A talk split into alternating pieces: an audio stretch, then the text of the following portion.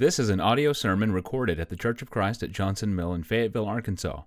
We are Christians seeking to worship God in spirit and in truth, according to the New Testament. Come worship with us Sunday mornings at 10:30 at 3801 Johnson Mill Boulevard. There's a lot of confusion today in religion, and we've talked about that many times, and there's a lot of false doctrine in the world. And there are a lot of people that uh, hide their, their eyes to that fact, but it's true. There's just a lot of false teaching. And the Bible warns us about false teaching and about false teachers. And I'm going to share about four scriptures with you. If you want to write these down, you may. They're not on your chart, but just as a way of introducing the, the thoughts today. Jesus warned us about false teachers in Matthew 7. Matthew 7 and verse 15. Jesus said, Beware of false prophets which come to you in sheep's clothing, but inwardly they are ravening wolves. Now, if you'll get that picture the Lord's giving, picture a flock of sheep, and then picture, picture this wolf coming into the flock, and he's dressed like a sheep. This is how a false teacher is pictured by Christ. Beware of false prophets which come to you in sheep's clothing, but inwardly they are ravening wolves. And he talks about what a false prophet will do to God's people, just like what a wolf will do to a flock of sheep. He will devour them, he will destroy them. So false teaching is very dangerous, and Jesus said, Beware. He warned us of that. In 1 Timothy chapter 4, verse 1 to 3, Paul gave this warning. Paul said, Now the Spirit speaketh expressly that in the latter times some shall depart from the faith, giving heed to seducing spirits and doctrines of devils, speaking lies and hypocrisy, having their conscience seared with a hot iron, forbidding to marry, and commanding to abstain from meats which God hath created to be received with thanksgiving of them which believe and know the truth. So Paul said men would depart from the faith and give heed to seducing spirits and doctrines of devils. Devil's doctrine, he said.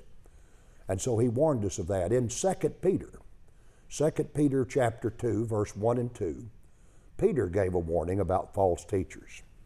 Peter said, But there were false prophets also among the people, even as there shall be false teachers among you who privily shall bring in damnable heresies, even denying the Lord that bought them, and bring upon themselves swift destruction. And many shall follow their pernicious ways, by reason of whom the way of truth shall be evil spoken of. So Peter warned that there would be false teachers among us, just like there were false prophets in the Old Testament. And many false prophets there were back there. John gives this final warning I want to mention in 1 John 1 John chapter 1, chapter 4 rather, verse 1. 1 John 4 and 1. John said, Beloved not, believe not every spirit, but try the spirits whether they are of God, because many false prophets are gone out into the world. John said many false prophets are gone out into the world. So we shouldn't be surprised at false teachers today because there are a lot of them, and the Bible warns us about it. And notice I've, I read there four warnings one from Jesus, one from Paul, one from Peter, one from John. I wanted to give us four different witnesses that have all warned of the same thing. So the Bible abounds with such warnings, and you and I, of course, need to have a knowledge of God's Word where we'll know what's true and what's false, and we'll be able to make that determination. One of the uh, great things that is is uh, taught today that uh, is confusing to a lot of people is the subject of baptism. And when that subject comes up, a lot of people use the, the thief on the cross, the story of the thief on the cross, to try to say that we don't need to be baptized. And when you, when you read a passage like was read in the opening scripture by Chris this morning, Mark 16, 16, where Jesus said, He that believeth and is baptized shall be saved, a lot of people will say, Well, the thief on the cross wasn't saved and they'll run back to the thief and bring up uh, his conversion story and try to get around the commandment to be baptized. And that's dealing deceitfully with God's Word. So I want to study that thief on the cross with you this morning and do a thorough study on him so that we'll understand how this man was saved and some things about it. I want you to look on your charts now on the back side, Matthew 27. Matthew 27, and we'll stay on this chart now from here on and verse 38 to 44. Matthew 27, 38 to 44. Matthew says, Then were there two thieves crucified with him, one on the right hand and another on the left. And they that passed by reviled him, wagging their heads and saying, Thou that destroyest the temple and buildest it in three days, save thyself. If thou be the Son of God, come down from the cross. Likewise, also the chief priest, mocking him with the scribes and elders, said, He saved others, himself he cannot save. If he be the king of Israel, let him now come down from the cross, and we will believe him. He trusted in God, let him deliver him now if he will have him. For he said, I am the Son of God. The thieves also, which were crucified with him, cast the same in his teeth. Picture this scene with me. Three crosses on a lonely hill outside Jerusalem. On the middle cross, the Son of God, sinless, innocent, and on each side of Jesus was a thief. And down below at the foot of the cross, there was a mob. They were surging back and forth and looking up at Jesus. And as he suffered and died, they were taunting him. And they said, Thou that destroyest the temple and buildest it in three days, save yourself. If you're the Son of God, come down from the cross. We'll believe you. Why, he trusted in God. Let him deliver him now if he will have him. For he said, I'm the Son of God. And then notice verse 44. The Bible says that the thieves also, which were crucified with him, cast the same in his teeth. Not only was this crowd reviling Jesus, but each thief on each side of him was also taunting him and telling him to come down from the cross if he's the Son of God and deliver them. See? The thieves also, which were crucified with him, cast the same in his teeth. Both thieves were mocking Jesus when they were first hanged on the cross. Now, Luke gives a record of this in Luke 23. Read here with me. Luke 23 and verse 39 to 43. and let's get Luke's record. Luke says, And one of the malefactors which were hanged railed on him, saying, If thou be Christ, save thyself and us. But the other answering rebuked him, saying, Dost not thou fear God, seeing thou art in the same condemnation? And we indeed justly, for we receive the due reward of our deed. But this man hath done nothing amiss. And he said unto Jesus, Lord, remember me when thou comest into thy kingdom. And Jesus said unto him, Verily I say unto thee, Today shalt thou be with me in paradise. Here's the old thief on the cross, and notice now that in the midst of all this, all this reviling and persecuting and talk, one of these thieves has grown utterly and strangely silent. Both of them were mocking Jesus when they were first put on the cross, but now one of them actually not only becomes silent in his reviling of Christ, but he starts preaching to the other thief. And he uses his bloody wooden cross as a pulpit. and he says to the other thief, Does not thou fear God? In other words, he's telling this other thief, Look, we're dying here. Eternal things are what matter now. This is what really matters most. It's time you started fearing God. Dost thou not fear God, seeing thou art in the same condemnation? And we indeed justly, for we receive the due reward of our deed. But this man hath done nothing amiss. So he's telling this other thief, you need to start fearing God. You and I are dying. We have sinned, and sin brings ruin, and we're getting exactly what we deserve. But this man here in the middle has done nothing wrong. He recognized the innocency of Jesus, see, and he rebuked this other thief. Evidently, the Lord's words and actions have made a big impact upon this thief. He's watched Jesus now for several hours on that cross. Remember, they were put on the cross there. The Lord was about 9 o'clock in the morning, and Jesus died about 3 that afternoon. At noonday, the sun was darkened. And that thief would have known, noticed all of the darkness around about all of them because it just became totally black the sun for three hours wouldn't even shine on this scene. And that's had an impact upon this thief. And then there's the words and actions of Jesus on the cross because when his enemies taunted him and reviled him here, Jesus never reviled back. He never threatened them. He never said, I'm going to get you guys one day. One day you're going to pay for this. The Lord never threatened his enemies at all. The Bible says of Jesus in 1 Peter that when he was, re- he was reviled, he reviled not again. When he suffered, he threatened not, but committed himself to him that judgeth righteously. So Jesus never threatened his enemies. Instead, you know what the first words of Jesus were on the cross? They were spoken to his Father, not to his enemies. He never threatened the enemies. He went first of all to his Father and he said, Father, forgive them, for they know not what to do. He, he prayed for the very people that were killing him.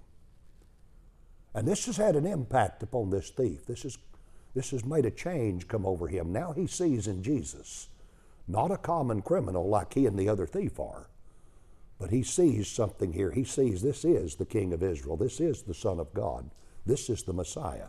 This man is innocent. And he's completely changed. And he starts preaching to the other thief. See?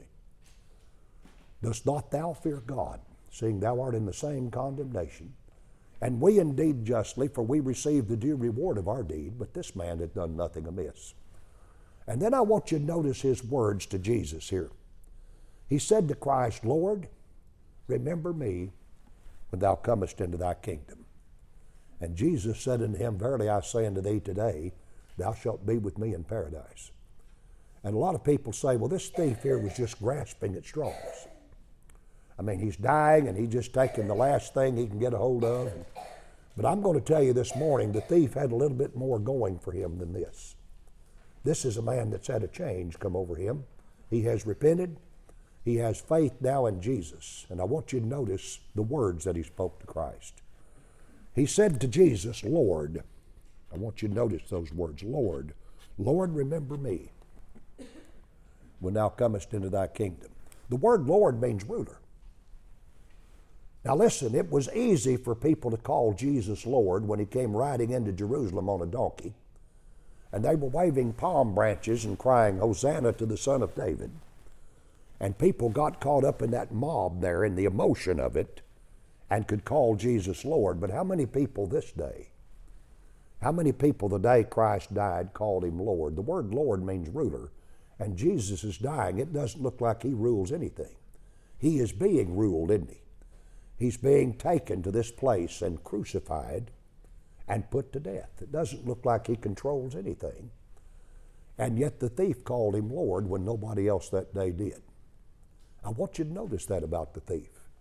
He wasn't ashamed to call Jesus Lord. Then he said to him, Lord, remember me when thou comest into thy kingdom. This thief believed in the kingdom. How many people that day believed that Jesus would one day have a kingdom? That he would rule a kingdom? Well, he did. This thief believed in it. Remember me when you come into your kingdom, see? That's pretty good faith. Because Jesus doesn't look like he's going to rule anything. He doesn't look like he's going to have a kingdom. He is a dying man. He is an utterly defeated man, it looks like. And yet the thief believed in the kingdom of the Lord when nobody else that day did, see. And let me show you something else. He said, Lord, remember me when you come into your kingdom. He didn't say if you come into it. Remember me when you come into your kingdom. And that implies that he believed in the resurrection of Jesus because Jesus is dying. And dead men don't come into a kingdom. What I'm telling you is the thief believed in the resurrection of Jesus before it ever happened. Remember me when you come into your kingdom. He was sure, even though Jesus was dying, that one day the Lord would come into a kingdom. You see, he believed in the resurrection of Christ before it ever happened. None of the apostles that day believed in the resurrection. And you remember when the Lord appeared to the twelve later after he rose from the dead? Thomas wasn't there. And when the other disciples told Thomas that Jesus is risen from the dead, he's appeared to us, we've seen him, Thomas said, I will not believe unless I can touch the prints of the nails in his hand and thrust my hand into his side. I will not believe. And Thomas wouldn't even believe after he had testimony from other people. Yet the thief believed in the resurrection before it ever occurred, and he believed it that day. This is a pretty incredible man right here, and he's made quite a change on the cross. And the Lord said to this man, Verily I say unto thee, today shalt thou be with me in paradise. Jesus said, Today the sufferings will all be over, and you're going to end up with me in paradise. What great news to a thief. And what a day in the life of this thief. I want you think about his life that day. That thief that morning woke up in prison. Woke up in prison, a thief. At noonday, he's on a cross preaching to the other thief. That evening, he's in paradise with the Lord. That's, that's quite a day, isn't it? Woke up in prison on a cross at noon, and that evening in paradise with Jesus. Quite a day. Jesus told him, Today you'll be with me in paradise. Somebody says to me, Well, Pat, do you think Jesus saved this man? I sure do. I sure do. I'm going to tell you what, if I were dying, I'd give everything I've got right now my house, my car, any money I have, anything I've got. I'd give everything I have right now to have Jesus say to me, Pat, today you'll be with me in paradise. Because that means I'd have everlasting life. And I'd trade everything I've got for that. Yes, I believe the Lord saved him. Somebody says, well, that's what I thought. That just means now that baptism is not essential to salvation because the thief wasn't baptized. You see, that's really what people want to do when they talk about the thief. They're trying to get around baptism. And so when you mention baptism, they run back to the thief and they say, well, the Lord forgave him, and this man wasn't baptized. Well, first of all, we don't know whether the thief was baptized or not. Number one. Read there with me Matthew 3, verse 5 and 6. Matthew 3, verse 5 and 6. John the Baptist had come, and the Bible says of John, then went out to him, Jerusalem, and all Judea, and all the region round about Jordan, and were baptized of him in Jordan, confessing their sins. Was the thief among this number? I don't know. But there went out Jerusalem, all Judea, and all the region round about Jordan went out to John and were baptized of him there in Jordan, confessing their sins. Was the thief in that number? I don't know. He probably wasn't. But the point is, we don't know one way or another whether the thief was baptized. And I'm going to tell you this morning it doesn't make any difference, and here's why. This thief lived and died before Jesus ever gave the command to be baptized, before he ever gave gave the Great Commission. He died before the Great Commission was spoken, where Jesus said, Go baptize all nations in the name of the Father, Son, and Holy Ghost. That command wasn't even given yet. So he could not obey something that Jesus hadn't even spoken yet. And yet people want to go back before the Lord spoke those words and talk about the thief. I've told you guys, you folks, several times uh, about a verse, Hebrews 9, Hebrews 9, verse 15 to 17. And I've mentioned these three verses, and it's my firm belief that we cannot understand the Bible unless we understand these three verses. We'll never understand the Bible. When I first got a grasp of these three verses right here, the Bible finally started making sense to me. It's Hebrews 9, verse 15 to 17. And the writer's talking about Jesus. Let's read it for a minute. The Bible says, And for this cause, He, Jesus, is the mediator of the New Testament, that by means of death for the redemption of the transgressions that were under the First Testament, they which are called might receive the promise of eternal inheritance. For where a testament is, there must also of necessity be the death of the testator.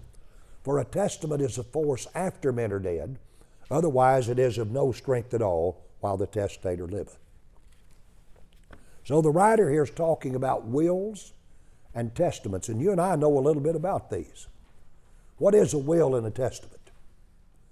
If I were to give you a simple definition, it would be this A will is an instrument of writing containing the will of a person concerning the division of their estate among their heirs after their death.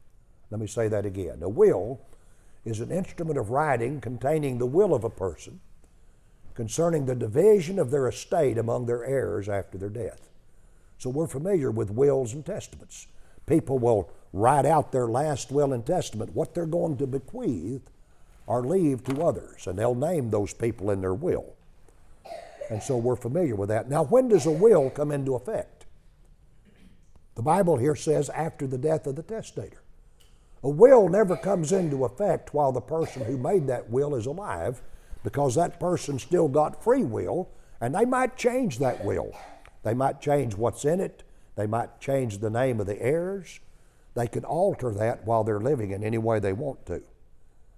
But when we make that will out and we die, and the will comes into effect, then that will's unchangeable.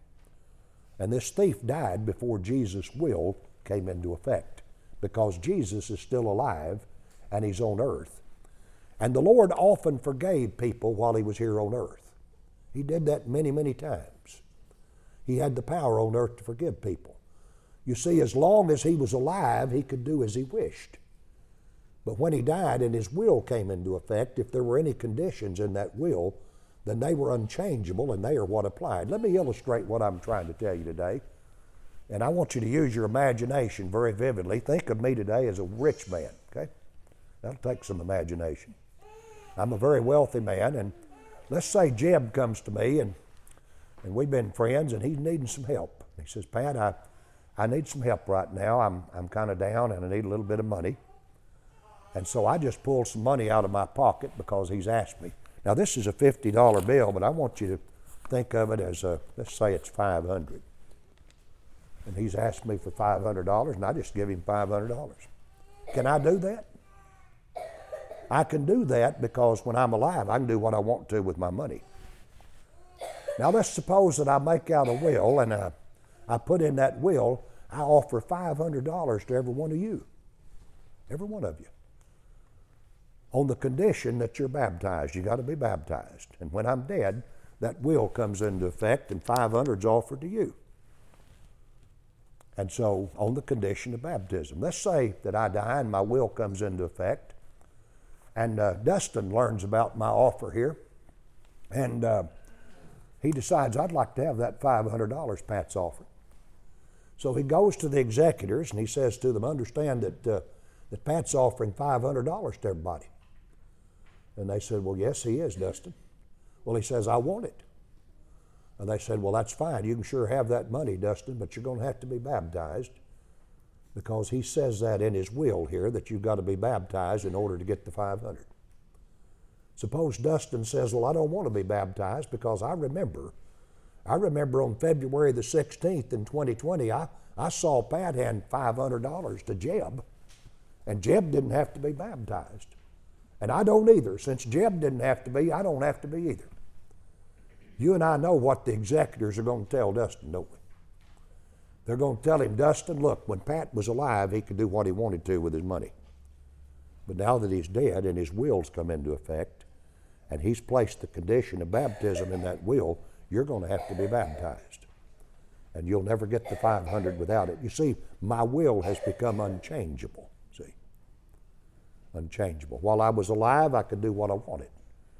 But when a person dies and their will comes into effect, then that will is what takes over and it's unchangeable. It cannot be altered at all. See? Just the same principle applies to Jesus. While Jesus was here on earth, he could forgive anybody he wanted to of his own will. But when he died and his will came into effect, then whatever conditions are in his will are going to have to be met. They can't be changed, see. That's the same principle. I'm going to give you four examples this morning. We've already read one. Four examples of where Jesus forgave people and uh, show you that the Lord had power on earth to forgive. The first one is in Luke 5. Let's just read these off the backside. Luke 5, verse 18 through 26. Luke 5, 18 to 26. Luke says, Behold, men brought into bed a man which was taken with a palsy. That palsy means he was paralyzed. He's on the bed paralyzed. they sought means to bring him in and to lay him before him. And when they could not find by what way they might bring him in because of the multitude, they went upon the housetop and let him down through the tiling with his couch into the midst before Jesus. And when he saw their faith, he said unto him, Man, thy sins are forgiven thee. And the scribes and the Pharisees began to reason, saying, Who is this which speaketh blasphemies? Who can forgive sins but God alone? But when Jesus perceived their thoughts, he answering said unto them, What reason ye in your hearts? Whether is easier to say, Thy sins be forgiven thee, or to say, Rise up and walk? But that you may know that the Son of Man hath power upon earth to forgive sins, he said unto the sick of the palsy, I say unto thee, Arise, take up thy couch, and go into thine house. And immediately he rose up before them, and took up that whereon he lay, and departed to his own house, glorifying God. And they were all amazed, and they glorified God, and were filled with fear, saying, We have seen strange things today. Now, let's picture this. Jesus is in a house teaching and there's a paralyzed man on a bed, and men are carrying him around, and they're taking him, taking him to the house where Jesus is.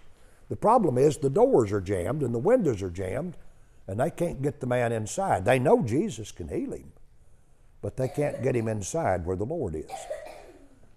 Back in the Bible times, there, houses had outside stairways, and the rooftops were flat, and that was their patio. That's where they lounged and spent a lot of time up on the roof.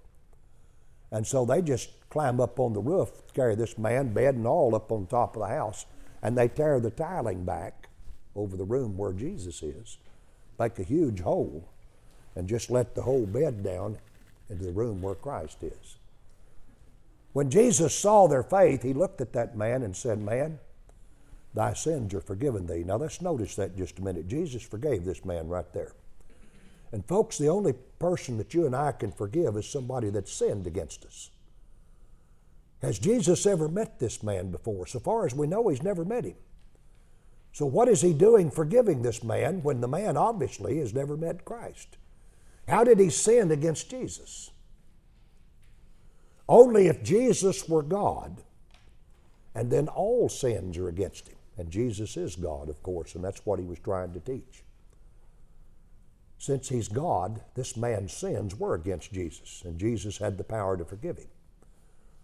So Jesus asked a question that I want to ask of you. He asked of his enemies. These enemies were standing there and they began to murmur. They said, This man's blaspheming here. This Jesus committing blasphemy. He's acting like he's God. Who can forgive sins but God alone? And what his enemies didn't know is that Jesus is God.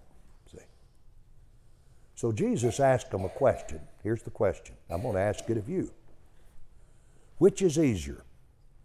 To say to a crippled man, or to a sinner rather, thy sins be forgiven, or to say to a crippled man, rise up and walk? Which one of those is easier? That's what he asked them. What's easier to do, forgive sins or heal a cripple? The answer is only God can do either one. So Jesus said, So you'll know that I've got power on earth to forgive sins. He said to the sick of the palsy, I say unto thee, arise, take up your couch, and go to your house. And the man just rose up immediately, picked up his bed, and walked off glorifying God. And the audience was filled with fear, and they glorified God. And they said, We've seen strange things today. Indeed, they had. They had. What Jesus demonstrated there by forgiving the man was that he had also power to heal him, or demonstrating that he had power to healing, he showed that he'd already forgiven him. Because only God can forgive and only God can heal. Jesus had power on earth. He said, So you'll know that the Son of Man hath power upon earth to forgive sins. He said to the sick of the palsy, I say unto thee, arise, take up thy couch, and go into thine house. And that's exactly what the man did. Jesus forgave sins often. He could do that while he was here on earth. Let's read another example in Luke 7. Luke 7, verse 36 to 50. this is the penitent woman that he forgave. Luke says one of the Pharisees desired him that he would eat with him, and he went into the Pharisee's house and sat down to meat.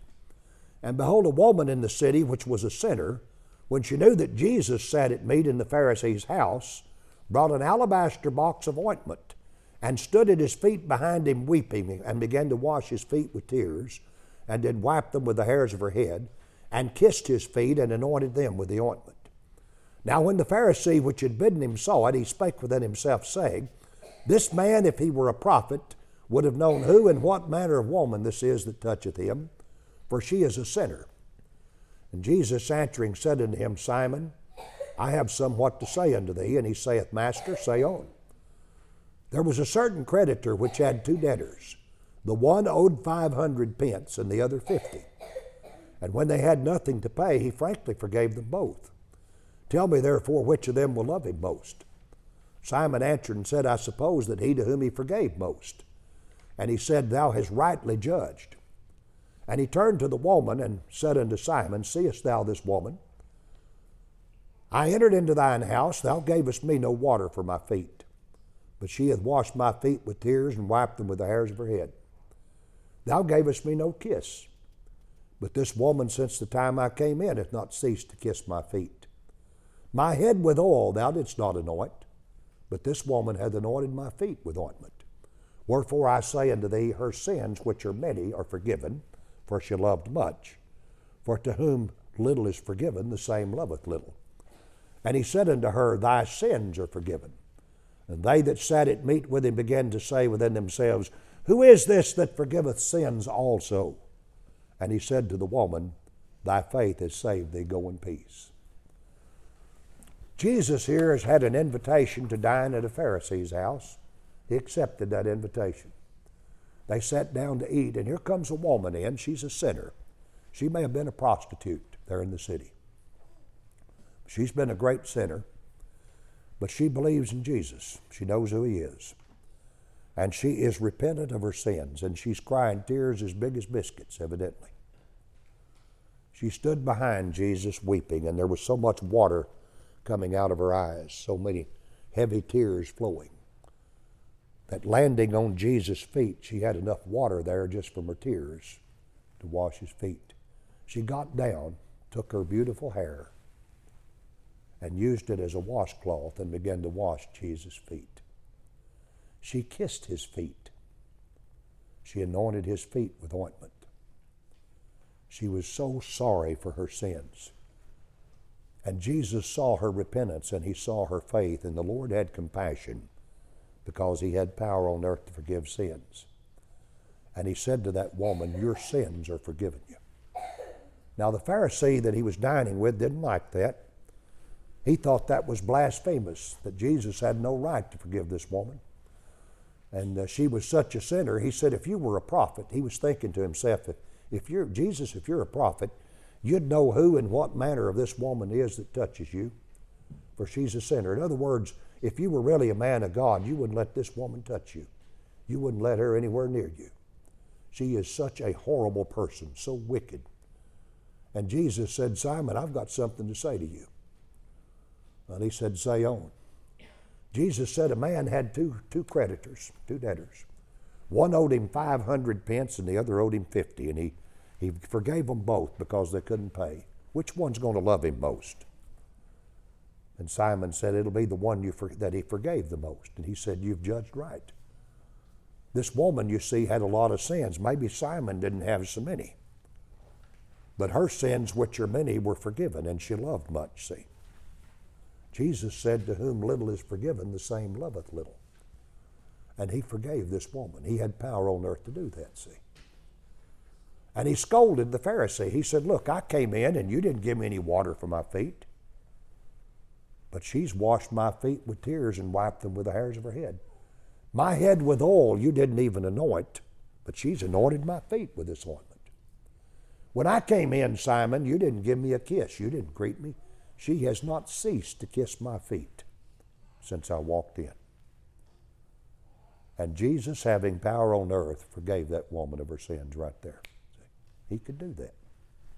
Let's read one more. Luke 19. Luke 19, verse 1 to 10. This is Zacchaeus. He was a little bitty short fellow. And Jesus was passing through Jericho where he lived. The Bible says Jesus entered and passed through Jericho. And there was a, a man named Zacchaeus, which was chief among the publicans, and he was rich. And he sought to Jesus, see Jesus, who he was, and could not for the press, because he was little of stature. And he ran before and climbed up into a sycamore tree to see him, for he was to pass that way. And when Jesus came to the place, he looked up and saw him and said unto him, Zacchaeus, make haste and come down, for today I must abide at thy house. And he made haste and came down and received him joyfully. And when they saw it, they all murmured, saying that he was gone to be guest with a man that is a sinner. And Zacchaeus stood and said unto the Lord, Behold, Lord, the half of my goods I give to the poor. If I've taken anything from any man by false accusation, I restore him fourfold. And Jesus said unto him, This day is salvation come to this house, for as much as he also is a son of Abraham. For the Son of Man is come to seek and to save that which was lost. So Jesus now is passing through Jericho, and there's a great multitude lining the streets. He's got a certain route that he will pass down through that city. And there's a little bitty man there, a publican. He's an old tax collector, he's a sinner. And his name is Zacchaeus. And he wants to see Jesus. He's heard about Jesus. Problem is, he can't see over the other people. So he runs ahead down the route where Jesus is going and climbs up in a sycamore tree where he can see the Lord when he passes under.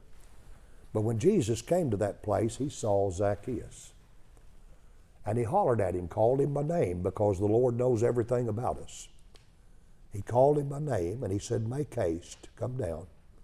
Today I'm going to your house. I'm going to abide at your house. Zacchaeus, you're going to feed me today. I'm going to come over. The Bible says he came down. He made haste and came down and he received Jesus joyfully. And look what he said to Christ. You can see his repentance. He said, Lord, I'm going to give half my goods to the poor. How many of you would do that today? Give half of what you got to the poor.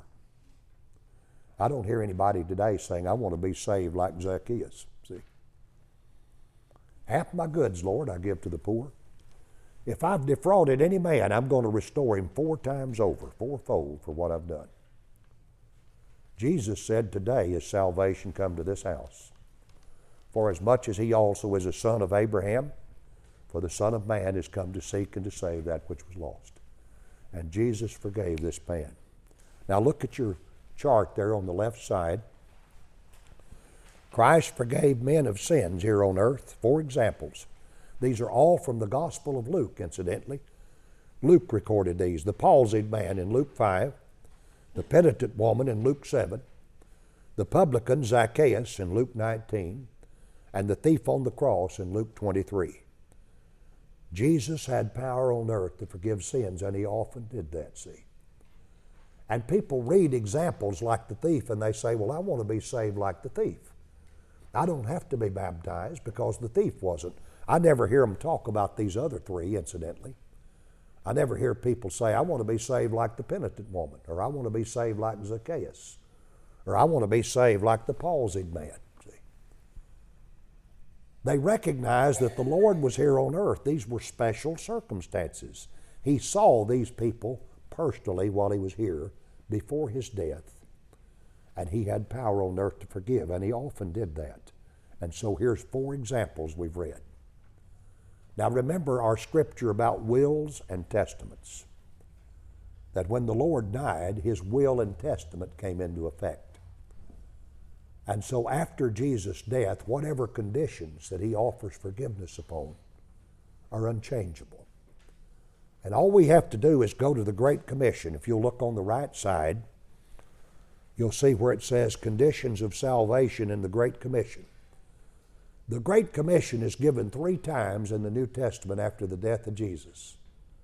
Matthew records it, Mark records it, and Luke records it. A commission means authority to act for somebody else, authority to act in their place. When Jesus sent the apostles out, he commissioned them.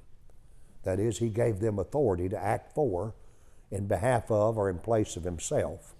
And we call this the Great Commission because it's great in scope. It includes all nations, see. And let's read the three records of the Great Commission. First from Matthew, Matthew 28 there on the back, verse 18 to 20. Here's what Matthew says in the Great Commission Jesus came and spake unto them, saying, All power is given unto me in heaven and in earth. Go ye therefore and teach all nations, baptizing them in the name of the Father and of the Son and of the Holy Ghost, teaching them to observe all things whatsoever I've commanded you. And lo, I'm with you always, even unto the end of the world. Amen. So Jesus said, You go teach all nations and then you baptize those people that you've been taught. You baptize them in the name of the Father, Son, and Holy Ghost. So he gave baptism as a commission. as a, as a condition. Now let's get Mark's record, Mark 16, verse 15 and 16. Brother Chris read that this morning in our reading. This is Jesus speaking, and he said unto them, Go ye into all the world and preach the gospel to every creature. He that believeth and is baptized shall be saved, but he that believeth not shall be damned. So Jesus named belief and baptism here. He that believeth and is baptized. I'll ask you a question. Can a person be saved today without believing? And you say, well, no. No, Jesus said you've got to believe. Jesus also said you've got to be baptized. He that believeth and is baptized shall be saved. So he named there belief and baptism. Now, Luke gives a record in Luke 24. Let's get Luke's record of the Great Commission. Luke 24, verse 45 to 47, Luke says this Then opened he their understanding that they might understand the Scriptures, and said unto them, Thus it is written, and thus it behooved Christ to suffer, and to rise from the dead the third day, and that repentance and remission of sins should be preached in his name among all nations, beginning at Jerusalem. Now, notice, he says repentance is to be preached. To repent means to change your mind, it means to turn from what's wrong to what's right. When a person repents, they resolve, they resolve to turn from what's what, what they've been doing wrong and start doing right. It's a change of mind that results in a change of life. That's all repentance is. And repentance is done quickly. The thief did it there on the cross, didn't he? He repented see. and he asked the Lord to forgive him. As soon as a person resolves to, to quit the life of sin and to turn to God, and they're sorry for those sins, then they've repented, they've changed their mind, and that will result in a change of life. They'll walk in a different direction, and that's what repentance is. So he's named, he's named these three conditions. Notice belief, repentance, and baptism. Now that's in the will that Jesus gave. And when the Lord died, these three conditions came into effect. Kind of like me with my money. I could hand Jeb money while I'm alive and here on earth, but if I make a will out and put the condition of baptism in it, Dustin's going to have to be baptized, see, because my will's unchangeable. What I want to do now as we close our study this morning is give you one more example of a person being saved, and this time it's after the death of Jesus when his wills come into effect. And the example I want to look at is the Apostle Paul, Saul of Tarsus, because he actually saw Jesus after his death. He saw him just like the palsied man and the penitent woman and Zacchaeus and the thief.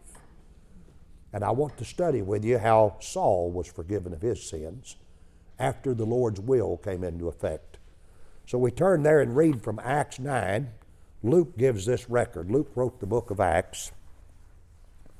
And here's what he says now about the conversion of Saul of Tarsus. Incidentally, Saul was a Jew. Paul, he's the Apostle Paul. We call him Saul or Paul. And uh, he didn't believe in Jesus. He didn't believe Jesus had risen from the dead, and he thought any Jew that believed that ought to be put to death, ought to be punished.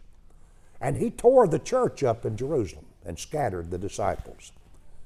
But he wasn't satisfied there. He learned that 146 miles to the northeast, up in Syria, Damascus, Jews up there were converting over to Jesus in those synagogues. So he got the high priest at Jerusalem to write letters to the men that ruled those synagogues up in Damascus that if there were any Jews up there, men or women, that were converting over to Christ, Paul could bind them and bring them back down to Jerusalem to be punished. It's 146 miles, folks, and he don't have a Chevrolet or a Ford. He doesn't care. He's a madman. He thinks he's doing God service. He's religiously wrong. He's blinded, see. And so he starts on that journey, and he's going to get near the city here and see Jesus. Let's read about it now.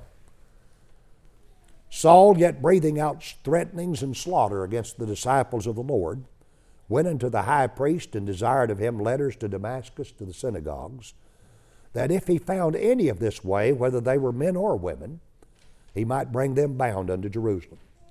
And as he journeyed, he came near Damascus. And suddenly there shined round about him a light from heaven.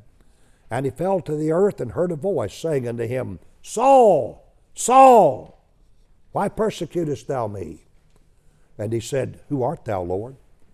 And the Lord said, I'm Jesus whom thou persecutest. It is hard for thee to kick against the pricks. And he, trembling and astonished, said, Lord, what wilt thou have me to do? And the Lord said unto him, Arise and go into the city, and it shall be told thee what thou must do. And the men which journeyed with him stood speechless, hearing a voice, but seeing no man. And Saul rose from the earth, and when his eyes were opened, he saw no man. But they led him by the hand and brought him into Damascus. Let me stop there at the end of verse 8. Don't want to read too much where we forget what's happened. Okay? Saul gets near the city of Damascus. All of a sudden, there's a bright light shines about him. It's the glory of Jesus, see. And he fell to the earth and he heard this voice speaking from heaven Saul! Saul! What would you do if you heard that? What if he called your name outside Springdale? just hollered at you in a blinding light. Scared Paul to death. Saul, Saul, why persecutest thou me? Now, Paul knew it was the Lord speaking, but he didn't know Jesus was Lord. So he said, Who art thou? Whom I persecuting? Who art thou, Lord? He said, I'm Jesus. I'm Jesus of Nazareth. Now you see, he believes in Jesus. He sees him, he is talking with him, and the Lord's talking to him. And so he's, he's blinded by that light. And he said, Well, Lord, what will you have me to do? Now, Jesus could have said to him right here, Thy sins be forgiven thee, but he didn't. He told the thief, Today you'll be with me in paradise. He told the palsied man, Thy sins are forgiven. He told Zacchaeus, This day is salvation come to this house. He told the thief, Today you'll be with me in paradise. Why didn't, when he saw Paul, why didn't he tell him, Your sins are forgiven? Because his will's come into effect. And there's conditions in that will. So what did he do? What did he tell Paul to do? He said, You arise and you go into the city, and there it will be told you what you must do. Jesus never told him anything except go into the city. And the Lord there obligated himself at that point to get somebody to go to Paul to tell him what to do. He said, There it'll be told you. So the Lord promised him that. The Lord never told him anything, just go to the city. There it'll be told you. So he rose from the earth, and when his eyes were open, he saw no man. And, and uh, he said, They that were with him led him by the hand and brought him into Damascus. Now look at verse 9. Look what happened when he got into the city. He was three days without sight, neither did eat nor drink. The Lord let him sweat it out a little bit, didn't he? He didn't send him relief immediately. He is three days without sight, and neither did eat or drink. Now ask yourself a question Why is he fasting for three days? For three days he won't eat or drink. If he's a saved man, he's the most miserable saved man we read about in the Bible. But you see, he's fasting for three days and won't eat or drink because he's repenting. He's so sorry for his sins. And nobody's come to give him relief. The Lord said, Arise, go into the city, and there it'll be told you what you must do, but nobody's come yet. So he continues to fast. See, that's all he can do. So he was three days without sight, neither did eat or drink. Verse 10. There was a certain disciple at Damascus named Ananias. And to him said the Lord in a vision, Ananias, he said, Behold, I'm here, Lord. The Lord said unto him, Arise, go into the street which is called Straight, and inquire in the house of Judas for one called Saul of Tarsus. For behold, he prayeth, and had seen in a vision a man named Ananias coming in and putting his hand on him that he might receive his sight. Now Jesus makes a selection. He's told Saul, It'll be told you what you must do and he picks out a guy named Ananias and he gives him a vision. Ananias, he said, I'm here. He said, I want you to go down on Straight Street and inquire in the house down there of a fellow named Judas because there's a man there named Saul of Tarsus and he's praying. Now, listen, if we're saved by the sinner's prayer today, this man would be saved. Saul's been praying three days. he, Ananias is told, Behold, he prayeth. He has seen Jesus and talked to him, so we know he believes. He has fasted three days, so we know he's repented. So he believes and repents. That's two of the conditions. He's never been baptized yet. He uh, he's had uh, he's he's been praying now for three days. You and I would have been praying too, wouldn't we? But you see, the Lord didn't promise to give him forgive him through prayer. He's been praying. And now we read there that he's had a vision. A man named Ananias coming in, putting his hands on him that he might receive his sight. Now let's get this in our minds right now what's happened to Paul. He has seen Jesus, he's talked to the Lord, the Lord's talked to him. He has fasted three days. We know he's repented. He has been praying three days, and he's had a vision. You could tell that to most people today, and they'd say, well, that's a saved man right there. But he wasn't saved because nobody's told him what to do. And Jesus said, You go into the city, and there it'll be told you what you must do. Now the Lord sent Ananias to recover his sight. And let's turn to chapter 22. Look down here at Acts 22, verse 12, and let Paul tell us now. Let him finish this story, started in Acts 9, and tell us his own words about Ananias and what happened. Verse 12. Paul said, One Ananias, a devout man according to the law, having a good report of all the Jews which dwelt there, came unto me and stood and said unto me, Brother Saul, receive thy sight. And the same hour I looked up upon him. And he said, The God of our fathers have chosen thee, that thou shouldest know his will, and see that just one, and shouldest hear the voice of his mouth. For thou shalt be his witness unto all men of what thou hast seen and heard. And now why tarriest thou? Arise and be baptized, and wash away thy sins, calling on the name of the Lord. What did Ananias tell him to do? He already believed in Jesus because he'd seen him and talked to him. He already met the condition of repentance because he fasted three days. Ananias told him this last step. He is to arise and be baptized and wash away his sins. Do you see that he already had his sins? He still had his sins. He had not been forgiven. Now, when these others on that we read about here, from the palsied man to the thief, when they had seen Jesus, he forgave them face to face. But when Saul saw him, it was after the will came into effect. And Jesus wouldn't say to Paul, Your sins are forgiven, because now the will's come in. And that will has three conditions belief, repentance, and baptism. And Saul is going to have to comply with the will. And what I'm telling all of us today is this even if Jesus appeared in our midst today, He's not going to say, Thy sins be forgiven. We're going to have to arise and be baptized because the will's in effect and that will's unchangeable. And we're going to have to comply with it just like Saul of Tarsus. See? Just like the illustration with my money. When I could give Jeb money because I'm here on earth and I can I have power to do what I want. But when I die and make a will and require baptism, Dustin's going to have to be baptized. These people that Jesus forgave, he forgave them because he was here on earth. But after he died and his will came into effect, and he had given the condition of baptism, Saul had to arise and be baptized and wash away his sins. And Saul of Tarsus, whom we know as Paul, wrote most of our New Testament books. And this is how he was saved. See? He wrote Romans, 1st and 2nd Corinthians, Galatians, Ephesians, Philippians, Colossians, 1st and 2nd Thessalonians, 1st and 2nd Timothy, Titus, Philemon, Hebrews, all written by Paul, and yet this is the simple story of his conversion. And if you and I want to be saved today, we can't be saved like the thief.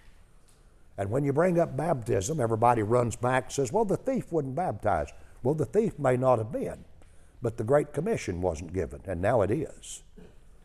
And Saul was under it, and you and I are under it, and we're going to have to comply with the conditions in that will to be forgiven. See? And that's the simple truth about salvation and about the thief. And I hope it's been understandable for us today.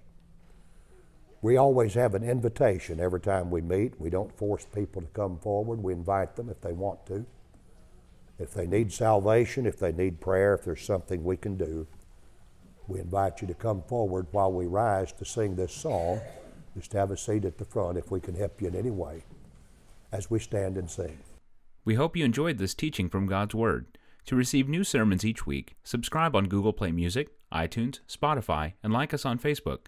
Thanks for listening, and God bless.